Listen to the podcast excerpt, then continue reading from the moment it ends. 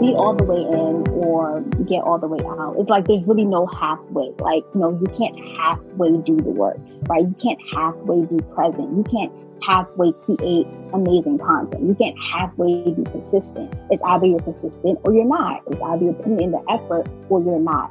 You know, it's either you are, you know, really doing the work or you're not. There's no shortcuts. There's no hack to this idea of success.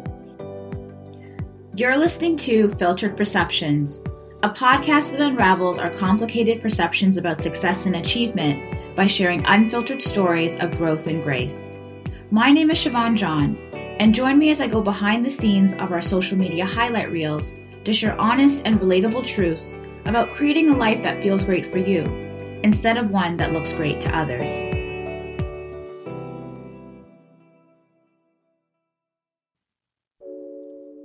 Have you ever wondered what your purpose in life is?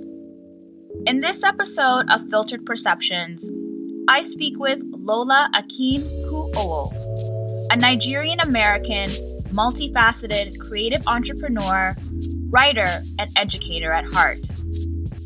As the founder of the digital platform, The Blogger Etiquette, Lola helps bloggers clarify their purpose, create impactful content, and build a memorable brand that can be seen, heard, and understood. Every day, Lola inspires her community to tell meaningful stories and use their purpose to make an imprint on the world around them. But in this episode, we go behind the filter to learn the story of the woman who turned her passion into purpose. Learn more about the obstacles that Lola has encountered along the way, and her message for folks who are trying to navigate through their own struggles. Now, as a veteran writer, Lola shares how she leaned into her hardships and how they've made her stronger.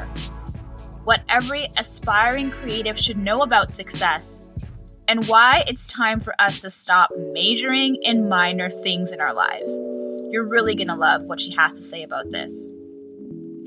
Now, before we get started with our conversation with Lola, there was a little bit of sound issues, which I apologize for, but our conversation was so rich that I had to ensure that we shared this amazing discussion. So I hope you enjoyed this episode, and stay tuned to the end for some special reflection questions to help you go deeper and unravel your own perceptions of success. So welcome, Lola, to Filtered Perceptions podcast. How are you today? I'm good. Thanks for having me. Thank you. I am really excited to learn more about you and your journey with building Blogger Etiquette and your role is now as a creative coach and a brand creator, but mainly just to go behind the scenes of your hustle and learn more about what inspires you. Yes, I'm excited.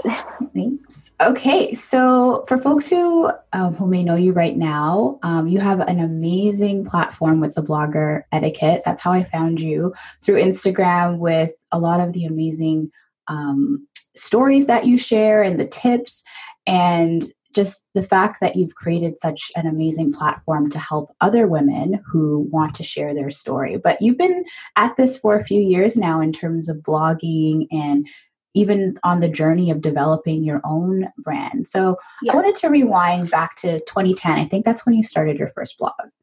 Yes. Actually, I had a couple of blogs. The blog that you're probably referring to is Think Poppy blog, yes. I recall.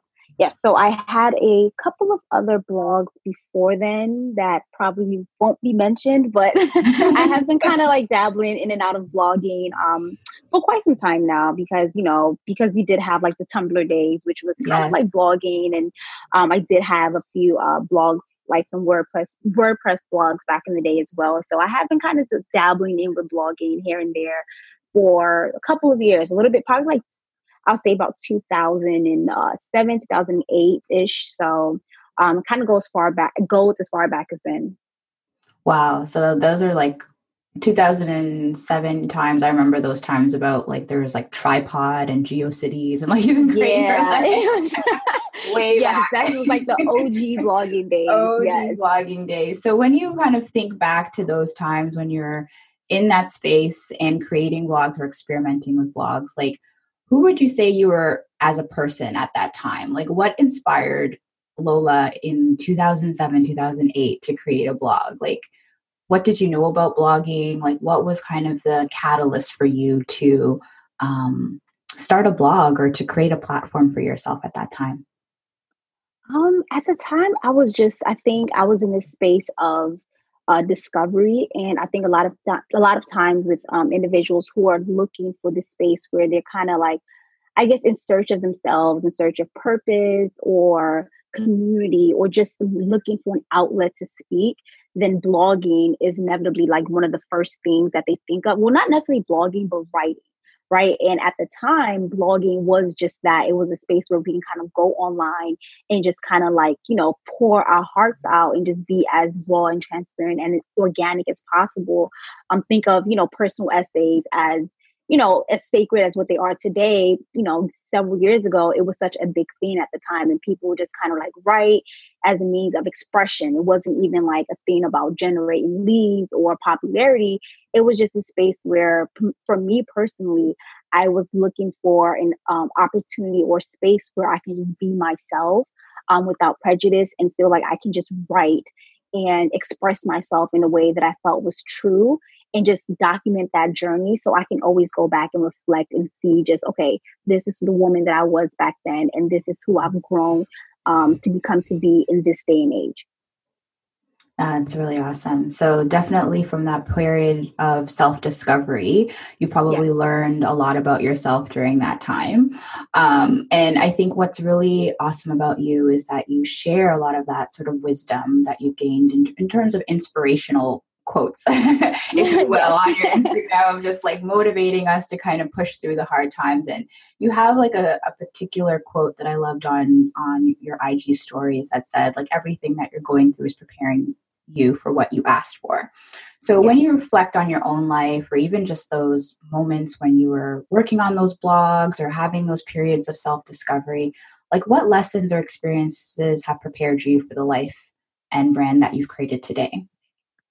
Oh, wow. There's just so many. I feel like, especially during it's just so many different aspects of my life. I mean, there's lessons that I've learned in relationships, like more like, I guess, boyfriends and things like that in the past, and like romantic relationships is things that I've learned in platonic relationships. There's things I've learned in college, in my workspace. So even as a young version of myself, I mean, I remember even in college working 2-3 jobs at a time, you know, trying to pay my own way through college at the time.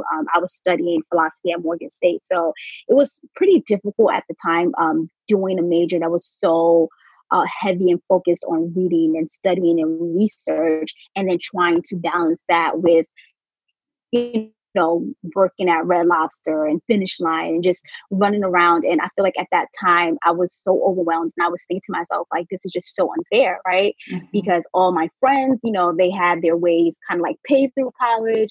They were, you know, they had rooms on board on campus, and they really didn't have to do too much working. You know, they had financial aid, everything was taken care of. And then I, on the other hand, just didn't quite have that same path. And I just always remember just feeling so like heavy, you know, just feeling constantly burdened that I have all these things on my plate and I don't know how to handle it. And, or I just didn't really see myself like making it through, or see myself evolving past this point.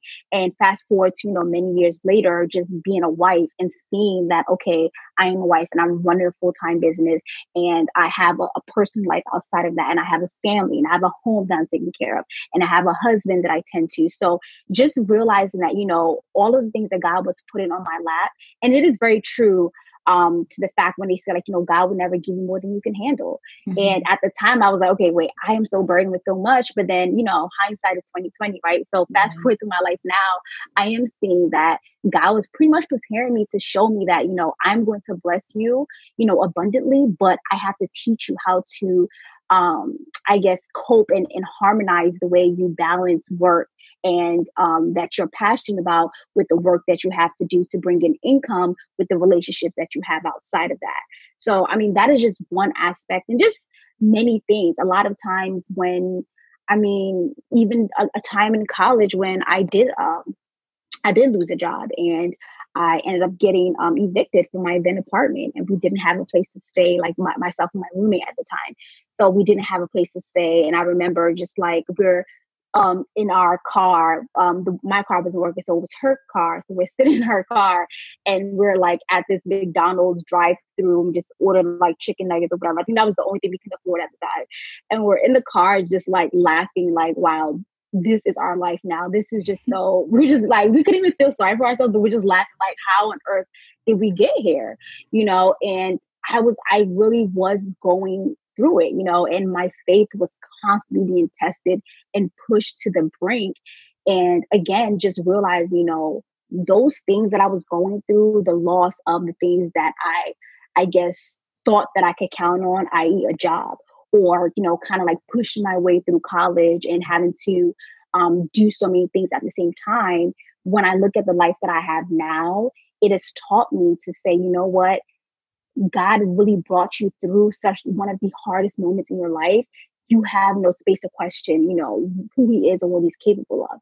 So it strengthened my faith. So everything, in essence, what I have now, the home, the relationships that I have now, the sense of peace that I have now, the faith that I have now, right? The faith to kind of like work, the kind of work that I do and have the business that I have, it all came from those times in which I felt like I had nothing and I could only lean on God, or those times when I felt like I was so overworked or so overwhelmed, and yet I made it through. And that discipline that I learned then just helped me so much in the life that I have now. You know, the faith that I built then helped me so much in the life that I have now. So I definitely stand by that quote. You know, everything you're going through is in fact preparing you for, you know, everything that you ask for, you know, the ministry that you do, even the things that I can, you know, inspire people with or teach people now, it is a result of the hurt or the troubles or the circumstances that I was able to kind of like arise from several years ago. And that's why I have that testimony that I can, you know, share and teach and inspire other people with. Yes, I guess that in essence relates to why I share that quote and why I'm so passionate about or believe in it so much.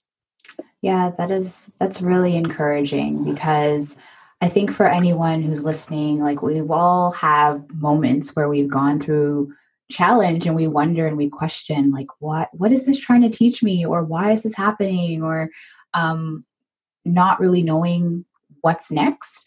Exactly. But just like when you put it in that context and that perspective of like looking at it as all of these trials and tribulations are setting you up for a big testimony later on, and just to hold on to that faith.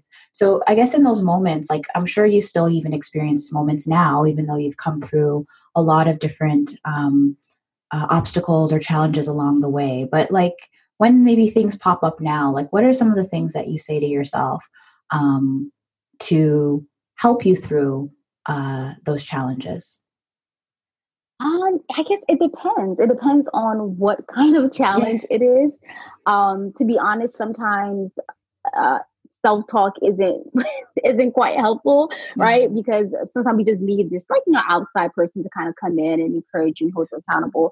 But some things, I mean, I have scriptures, anchor scriptures that I kind of just like reflect on. And I feel like and not to sound like super woo-woo or anything, but it just helps me. Like, for instance, believe it or not, so a lot of times I am a bit timid when it comes to public speaking. And it is something that I do often, like the teaching that I do and, you know, speaking on the platforms that I do, it's hard for people to know that, or a lot of people may not know that this is in fact something that I'm kind of like frightened by. I mean, and think about it, because I think there was like a study that showed the number one fear of people in the world is not even like heights or even death, really. It's public speaking. So it's like, it's a big thing that, you know, it's a big fear of mine. And so when I'm in these spaces where I'm afraid to do something, or when I'm doubting myself, I just kind of like hold on to a specific scripture and just kind of anchor myself in that. Meaning like, you know, trusting that, you know, God, your word cannot go back to you void. Meaning, like, you know, God doesn't lie about anything. So you said this, then I'm going to hold you accountable to that, right? So in every moment in my life, when I'm in like this space where it's like, okay, I'm struggling maybe with my identity, or I'm struggling with this sense of feeling like I belong, or struggling with work and feeling like I can't balance or do all the work that I need to do, or I'm stressed, or I'm afraid, I kind of like find like a scripture that I can anchor myself in, that I can just kind of like say to myself repeatedly until I can, you know, until I believe and I can affirm myself in that thing. So that is just kind of how I kind of pep myself up a little bit if I have to do it myself. Or obviously, you know, having a solid team around you is something that I count on a lot when I am going through like some hard times, because they don't cease, right? Just because you had like a hard season doesn't mean you're never going to revisit that again, right? Yes. That's another thing about seasons, right? Because the thing about it, I've personally learned that if the things that we don't kind of like learn from, like if we're in like a really trying period in our life and we just kind of like resist that thing, we will keep kind of circle back to that moment until we learn or we grow or evolve in the way that God intended that season to be. So I think with the work, or me as an entrepreneur, or as a wife, or just a woman in general, like the seasons where like I'm struggling with something, if I don't really relinquish control and just really lean into my faith, I will find that in one form or the other, I'm going to revisit that same exact problem. So what I just learned to do is like, you know what, whatever test that I'm experiencing right now is just in my best interest, really, to just like really put my, you know, do what I do, practice in essence, like the things that I'm learning as far as like what I believe I'm meant to do and my purpose and what God has called me to do, and lean into that and just have that faith. Or I'm just going to keep revisiting that same struggle. So in essence, when I am in those hard moments, I think the best part for me, in essence, like I said, is just simply just leaning into that, leaning more into my faith, and just holding a scripture that will encourage me to kind of move on from that season, or that, you know, that period in my life where I am feeling like burdened or overwhelmed, or, you know, whatever the case may be. I completely agree with you on leaning into the seasons, or that part, that struggle or hardship that you might be experiencing. Because I personally experienced that firsthand when that thing, it will always come back, you know, like it's always like, exactly. I think Oprah talks about it, and it's like, it starts like your life is always speaking to you. And it's really up to us to make sure that we're tuning in and listening, because each time it speaks out to us, it'll start off very small and then it'll get bigger and bigger and bigger. Exactly. No choice to pay attention. So I completely agree that it's important just to lean into those, you know, seasons of struggle sometimes that we have, and just trust yourself that you are able to make it through. So I wanted to talk a little bit about what you do now. You have the Blogger Etiquette, where you're a creative coach and work. I think it's primarily with, is it female entrepreneurs that you work with? Yes. So bloggers and online entrepreneurs, primarily women. So yes, female entrepreneurs, obviously, you're correct on that. Awesome. So let's talk a little bit about like, how did that come about? Like from all of the different adventures that you had, from kind of like the Tumblr days of creating blogs and having it more, I guess, be from a personal lifestyle perspective, to now creating a platform that's helping other entrepreneurs or aspiring entrepreneurs or bloggers to create their own businesses and platforms for themselves. So what was sort of the catalyst and inspiration behind Blogger Etiquette, and what went into, in terms of like, what were the moments that contributed to rebranding? I think it was Think Poppy to Blogger Etiquette. Yes. Wow. It's almost like it was like a domino effect, but just not really. It wasn't like an instant domino effect, but I think it was just like a series of different moments collected over time. So, you know, when I had Think Poppy, I was still working at Essence Magazine. So, so yeah, let's kind of like rewind, right? So I had Think Poppy in college, and that was, I think, the blog that when blogging became like this very kind of like, you know, popular thing. So that was a blog that I had at the time that was kind of notorious for. So a lot of people knew me as the, you know, the writer behind Think Poppy, and they would even call me Think Poppy if they saw me in public. So yes, and that was just like, I was just so attached to the blog. I loved it. I loved writing. So for me personally, I knew that whatever I did in life, I knew I was going to write and I was going to teach. Like those were the two things that I was never going to compromise on, and the things I never wanted to sacrifice in regards to what I was passionate about and what I felt like I was purposed to do. So that was kind of how, again, like how the Think Poppy version started. But then I wasn't really clear on the direction that I wouldn't Think Poppy to go in. It was like one of those things. And I think a lot of creatives, we struggle with this, is that we're so passionate about so many things. And because we don't want to relent on any of the things that we're passionate about, we try to kind of build an intersection where they all can be in the same space, no matter how conflicting, no matter how irrelevant the things are. We just kind of want to do it all at once, right? And that was just kind of where I was with Think Poppy. So I just had this blog and I was like, you know what? I love to travel. I love to write. I love to take photos. I love to teach. I love, you know, praying with people. I love doing all these things. So I'm just going to make sure that I have that embedded in every single part of this blog. So that was what it was for a while.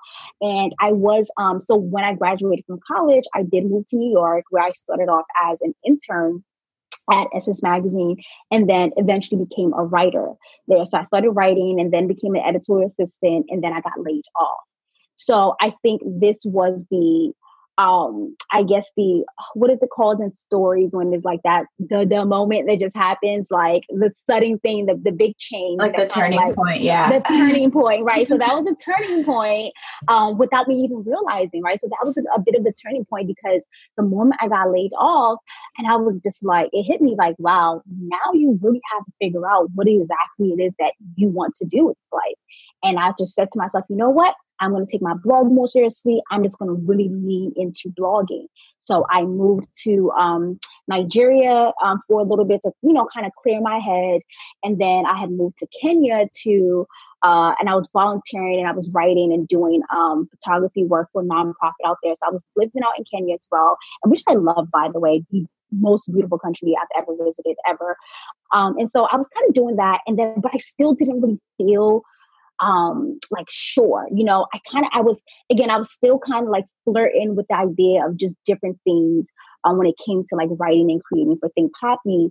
And then I got called by the editor-in-chief at Essence. Well, she emailed me. She's like, hey, are you open? Because we have some slots open. I would love you to come back and interview and all these things. And I was like, yeah, sure. So when I came back to the States, I interviewed and I went back to Essence, and then I was kind of doing that, but it just wasn't the same. You know, I feel like the teenage version of me was like, I always wanted to be a writer at a magazine, you know, be on the masthead and as, oh, Lola, the writer, you know, or the editor or whatever. And that was just like a dream. But when I got back, I realized that I had a different pull, and what I was pulled towards was less like journalism and more so like teaching, right? And creating, because I loved that. And so I was still doing Think Poppy. And then I had gotten married that summer, and the whole year went by. And one day, I think I had created, what happened? I think I was doing, so I loved doing flat lays, and I was, you know, doing it all this time. And one time on Instagram, and people asked me questions about it all the time. So one day on Instagram, I just did like this very long, exhaustive caption, just kind of saying like, okay, you know what? This is how I do flat lays. You know, this is the kind of boards I use. This is what I used to edit, et cetera, et cetera. And everybody loved it. I was like, wow, okay, this is awesome. I think that was the very first picture and caption that I ever wrote that I really experienced this idea of like engagement with my audience. Like the very first time, like everyone was kind of going back and forth, like, oh my gosh, like this was really good. Or can you tell me more about this? And it was just like an introduction to what this kind of like teacher-student dynamic is like, and how fulfilling that is, and how enjoyable it was to kind of like impart something that you knew to other people and them to actually appreciate it and want to know more. So I just created a mini course. I was like, you know what? I don't have no tools. I don't, you know, have any like crazy software. I just created like this really short mini email course on iPhone photography, editing, and how to create flat lays. And from there, and again, I was still doing Think Poppy, but as I mentioned, I was still in the space where I was like, okay, everything I'm passionate about is going to fit into Think Poppy. So I'm doing like, oh, how to create flat lays and do all this other stuff. And I'm talking about travel, I'm talking about lifestyle and food. And it was just like, just an aggregate of just everything. And then the following year, I remember, again, just like months going by, I'm still kind of like, dabbling in this idea of like teaching, just, I guess, other content creators how to create content because they were interested in how I did it. And we were in Mexico, my husband and I, we were in Mexico for our anniversary. And I was just kind of laying down. I was like, you know what? I just really love like teaching. Like, I love like talking about blogging.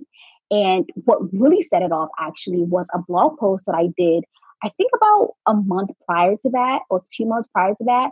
And it was called 12 Truths About Blogging and Being Your Own Boss. So I was just kind of like giving people like the lowdown on what it really is like to blog full time, because at this time I had left Essence, right? So I was kind of like done with that chapter in my life. And I was like, I'm going to focus on blogging. I'm just going to give everything I got, right? So I kind of did that for a little bit. I was in the process of doing that. So when I wrote that blog post, it was just kind of like giving the behind the scenes of, you know, the good, the bad, the ugly of being a full-time blogger, right? Because all we see and know is the good. We don't know how lonely it is. We don't know like how exhaustive it can be and just all these other things. And everyone loved that. And I did another post about blogging. And again, both of these posts, when I checked my analytics, were the highest, the most views that I've ever gotten on my blog on Think Poppy that I've had for several years, mind you, right? And I just realized, you know what? This is what people love, right? This is what people love hearing from me specifically. So after kind of like going through that, again, we were in Mexico. I'm just laying in bed. I was like, you know what? I actually want to start a blog just about what it is about creating content, blogging, branding, and just being your own boss, you know? And I was like, you know what? I'm going to call it Blogger Etiquette. And the name just literally just came to me. I really feel like literally I'm a person that struggled with coming up with names. But when I came up with Think Poppy, it literally just popped up in my head and I just ran with it and everyone loved it. Same thing with Blogger Etiquette. So I just came up with the name Blogger Etiquette and I was like, you know what? I'm going to do this. Like, and that was just kind of like the birth of this new chapter of what Blogger Etiquette was. And again, I just knew that in order to kind of give it my all, I could not simultaneously do that and Think Poppy. Mm-hmm. And I also knew that I wanted to establish myself as an authority in this idea of blogging. And I didn't want to confuse my audience, right? So I didn't want to give my audience the impression that I was talking about a million things all at once, or, you know, talk about travel and food and, you know, style and all these other things when they expect to come to me and learn about content creation and branding and photography, and, you know, and other creative aspects of blogging. So that in essence is just how I just decided to, I transformed from Think Poppy to Blogger Etiquette. And I did let everyone know, like everyone in my email is like, hey, I'm going through this new transition period where I think Poppy is no longer going to be here. I am now, you know, coming up with a new platform where I'm going to be teaching, you know, about blogging and tips about, you know, around that. And, you know, I don't want your email. I don't want to keep sending you emails that you don't want. So if you know that you're not interested in that, you can just kind of like, you know, unsubscribe. And if you are, stick around and, you know, we're going to be in for one heck of a ride. But I don't know. I finally found that focus and it felt good, you know, and even though it was a pretty bittersweet moment leaving Think Poppy, but I don't know. I felt good moving in that direction just because things were just happening consecutively over the span of, you know, the last 2 years leading up to that moment. And I just felt like I was finally in the right space doing exactly what I was meant to be doing. That's really good. And I think that's important that you shared that for you, it was important to let your audience know that you were making that transition as well. And that you didn't want to be known as the person who does all the things right on the internet. Because I think that like I completely resonate with that, is that sometimes you want to be known or you want to incorporate all of your interests into your personal brand or into what you do.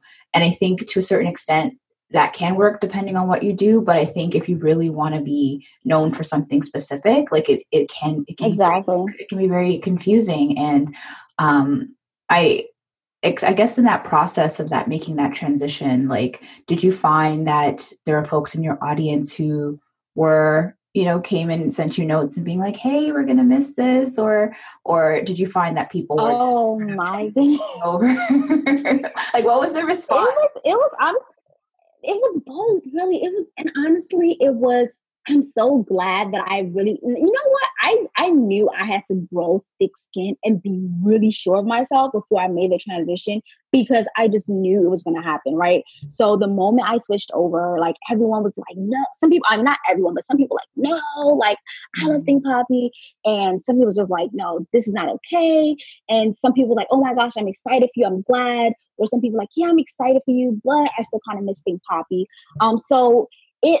I think what they missed about, what they loved so much about Think Poppy was just like this kind of like personal, like, I guess, channel to me. It was more like, again, I was more like open and transparent with Think Poppy, sharing my journey and just this idea of evolving in womanhood, because you've kind of been keeping up with the journey for so many years, right? So people who've been following Think Poppy, they know about when I published my very first article ever and how crazy excited I was. You know, they know about when I first got engaged or when I first got the internship at Essence. They know about when I got laid off. They know about when I moved to Kenya. So they just kind of been walking with me in my journey throughout life. And I think like they didn't want to kind of like miss out on that. But I do appreciate people understanding that. I mean, it's not necessarily the end of it all, but I just wanted to find that space where, okay, this is my focus. This is my work in essence, right? So this is the work that I do. So, and I think a lot of people were receptive, but then a lot of people were also reluctant, which was with good reason, you know, with all the reasons that I stated, because if you've been kind of like with me for the last like 5-6 years and knowing me for one thing, and then one morning you wake up to email like, that's not going to happen.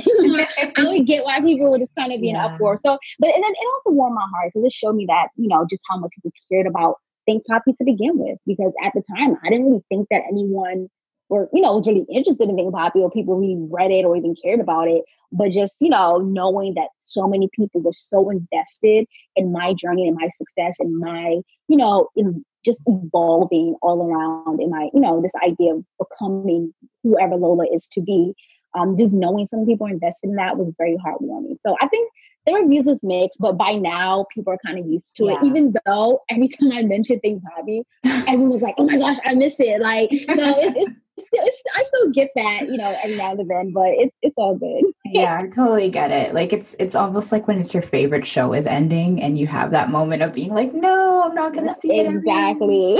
But I think the important lesson in like your story and the fact that you've had that evolution is that it's important for us to know that it's okay for us to evolve as creatives, as bloggers, as entrepreneurs, as people, as human beings. Like, the person you were today is not going to be the same person that you were in 2010, and that's okay.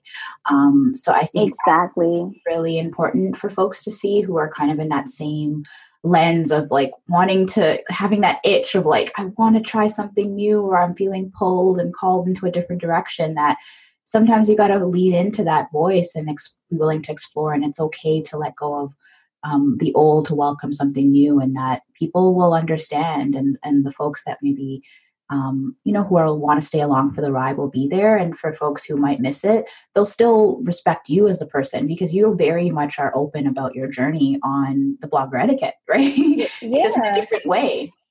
Yeah. I mean, and then the thing, and I agree with that, because I find that one of the biggest reasons why people don't want to rebrand, the reason why people don't want to kind of like start or do something new or something different, is because they just have this, is like, you know, I don't want to disappoint the people that I serve now. And that's just the feeling. That's definitely the feeling I had with Think Poppy, right? I didn't want to disappoint the audience that I had now. But sometimes, like, as you said, like, you know, and the difficult thing is like that happens, especially when we let our work define us, because people identify us with our work and not just as individuals. And I wanted people to kind of know the difference between, you know, me as a teacher and a writer or whatever, and me as just a woman, a friend, a girl who loves to laugh, who loves avocados and, you know, dry humor, you know, and it's like being able to separate those things.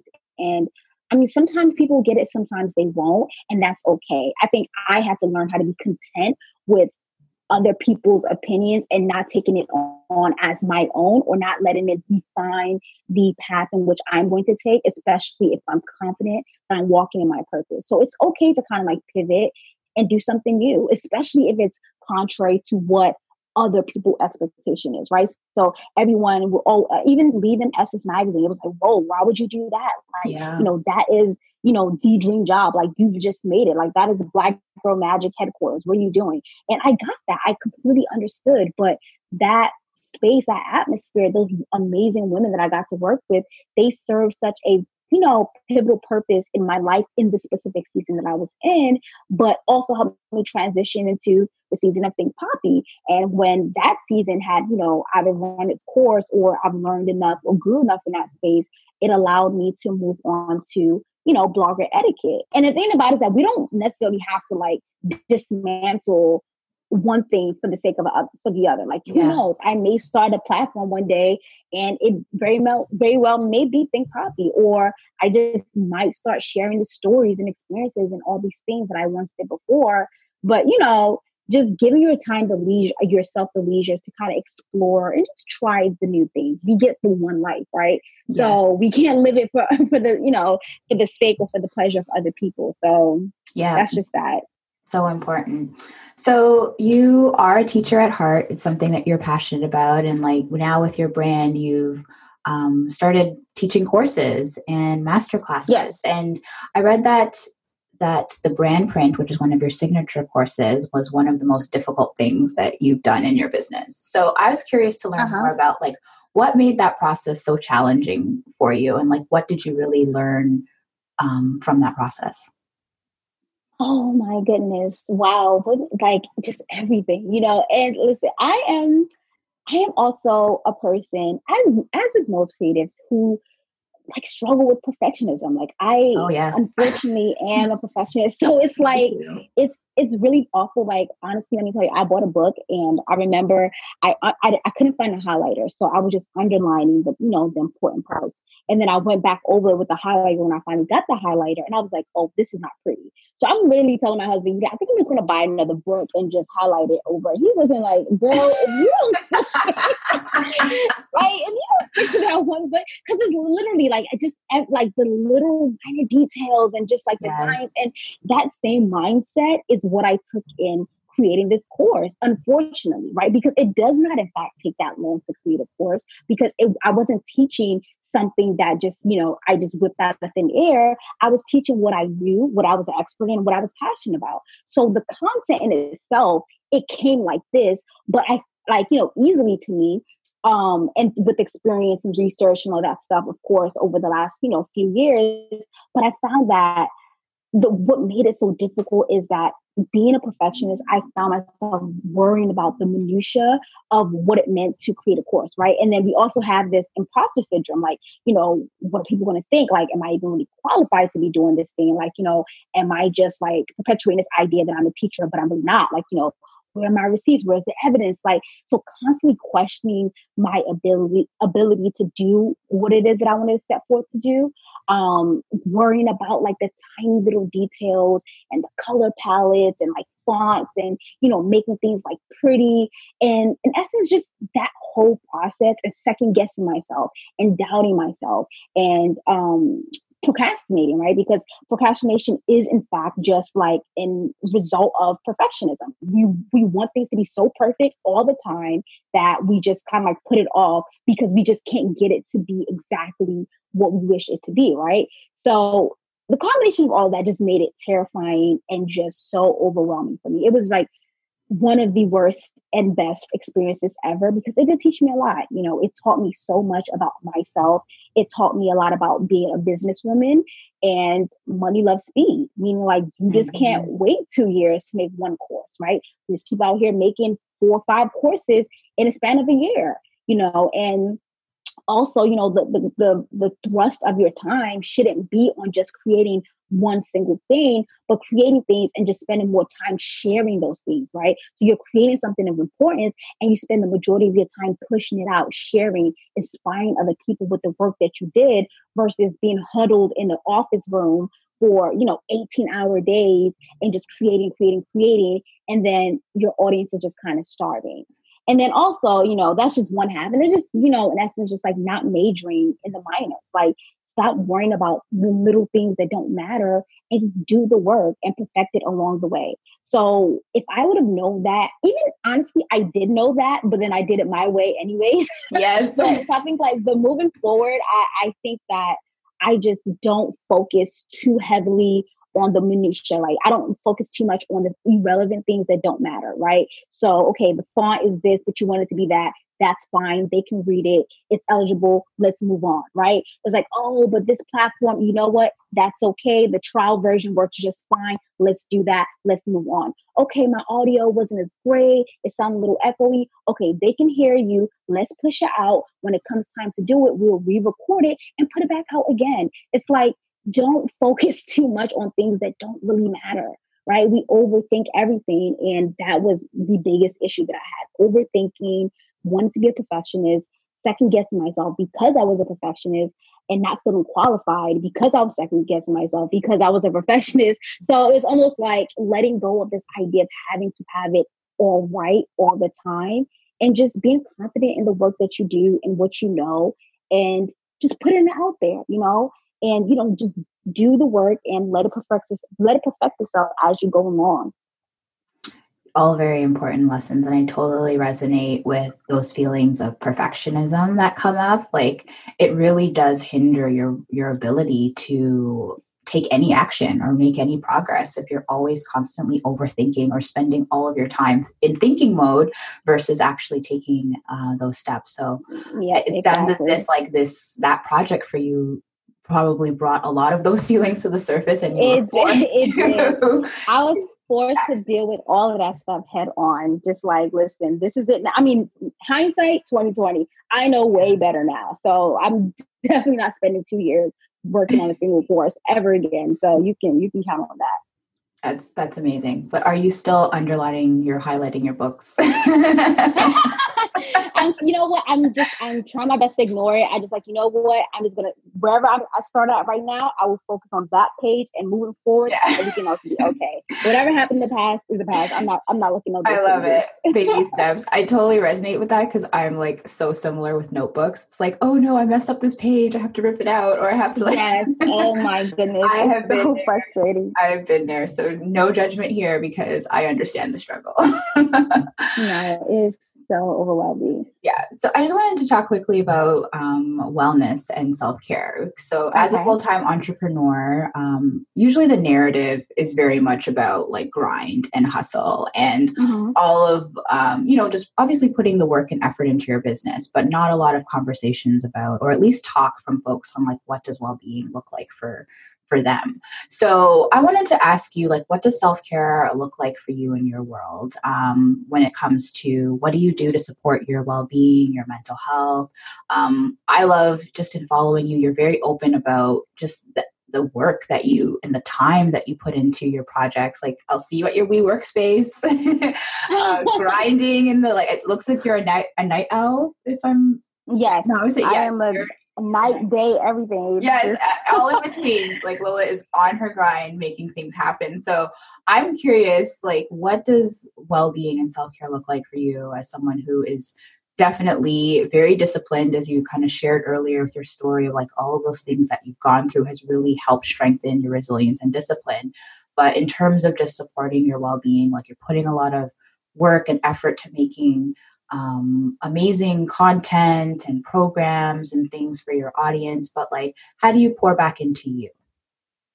Oh, wow. That's an amazing question. Pouring back into me, honestly, I know it's just, I mean, because I know there's so many expectations of like, what is, what you should say, like, I spend 2 hours, doing yoga or in a bathtub, and I honestly don't really do much of any of that, right? But one thing I will say that is super important to me when it comes to self-care is self-love. And it sounds probably like cliche, like, okay, but trust me, like, that is probably one of the least things that we focus on as women, as individuals, right? Mm-hmm. Is that we think about and this just goes back to, like, you know, majoring in the minors. Like, we're thinking self-care, we're thinking it has to be like this drastic thing. Like, we have to take the hour-long bath with essential oils, or, you know, we have to go to a retreat somewhere in a remote island and get in tune with ourselves. And we have to do all these things. But it's like, you know what? It really starts with self-love. To be honest, for me at least, I've noticed that with this idea of what life is, right? Like, you know, life has this price, and that price is in love, right? Not in gold or money or whatever else, and that price is in love. And the more you love yourself, the higher, you know, value that your life offers, right? And the less you love yourself, the least value your life offers. And why I say that is that the work that I do, the work that we all do, right, is people first, right? People over profit. So if we don't love ourselves, we can't give out that love. Meaning, like, in the work that we do, we can't pour out our love and our passion. The work that we do, we can't pour out that love and our passion in our friends and our relationships, to our audience, because you're serving people, right? So especially for me, blogger etiquette is not just, I'm not just writing, like, you know, vague text and just kind of putting it out in the atmosphere. I'm genuinely thinking about my audience. I'm genuinely thinking about the people that I'm serving. And I have to do that from a place of love. Everything that you said, I deeply resonated with. And I think it's so important. And if I had a collection plate to pass, I would, because you just gave like a word. I was like, yes, this is so good. I just wanted to give you like a round of applause, but I'm like, no, let me be quiet. Fantastic. So just wanted to, like, as we like wrap up, I just wanted to, you know, thank you for just being so transparent with sharing your wisdom and your story. As we kind of close our conversation, what is maybe one thing that you want maybe aspiring bloggers or creatives or entrepreneurs to know about success? Maybe even something that you wish you had known when you had started. One thing, and I think I say this all the time, is just really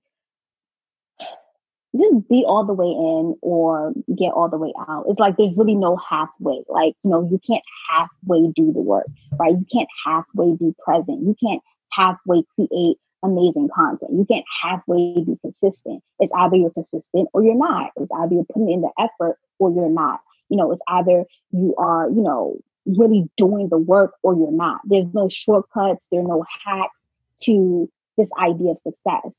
And also that, you know, it takes time. You said one thing, I'm going to say two, right? So it's also the patience, right? It takes time.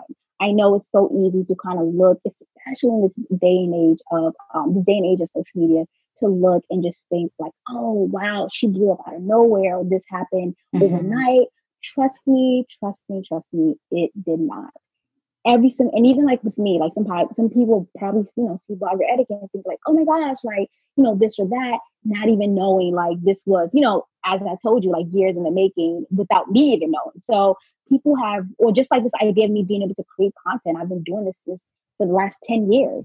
So, and nobody knew who I was. So it's like everything with success, everything with being an entrepreneur, it takes time, it takes consistency, and it takes work. And there are no shortcuts. So as I said, it's either you're all the way in when it comes to doing the work and being present and getting it done, or you're all the way out. Now, this is not the same thing as like, oh, you know, quit your 9-to-5 job to become an entrepreneur. I don't mean that. I mean, when you're at your 9-to-5, be present, right? Be there, do the work, show up. But when you are working on your side hustle, your passion project, whatever, you know, side thing you want to do to be an entrepreneur, you have to be present in that too and give it your all. And be consistent in doing that, and also being patient and waiting to see the return, and not, you know, giving up when things become difficult. So, because success is not an overnight thing, right? It's a 2, 3, 5, 10, sometimes even for some people, 15-year thing. And it's relative. So your success will not look like anybody else's. Somebody's success can just be, oh, I made $1 million. Yours can be 100,000, or it can even be 1,000. Or yours can not even be money at all. It could just be in the fulfillment of the work that you're doing. Yours can be publishing a book, whether or not you made money from it or not. You know, yours could just be in one post that went viral and you got your message heard. So success is an independent, it's a personal thing, and it's a patience thing, and it's a you got to be consistent and all the way in type of thing. So that's what I'll say to, you said, definitely said, say one thing, and I'm sure I said at least five. So there you go.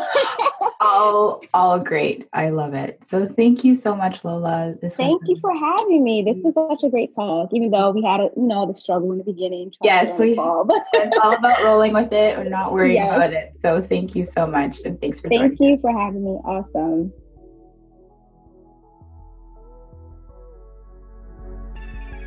There were so many gems in my conversation with Lola.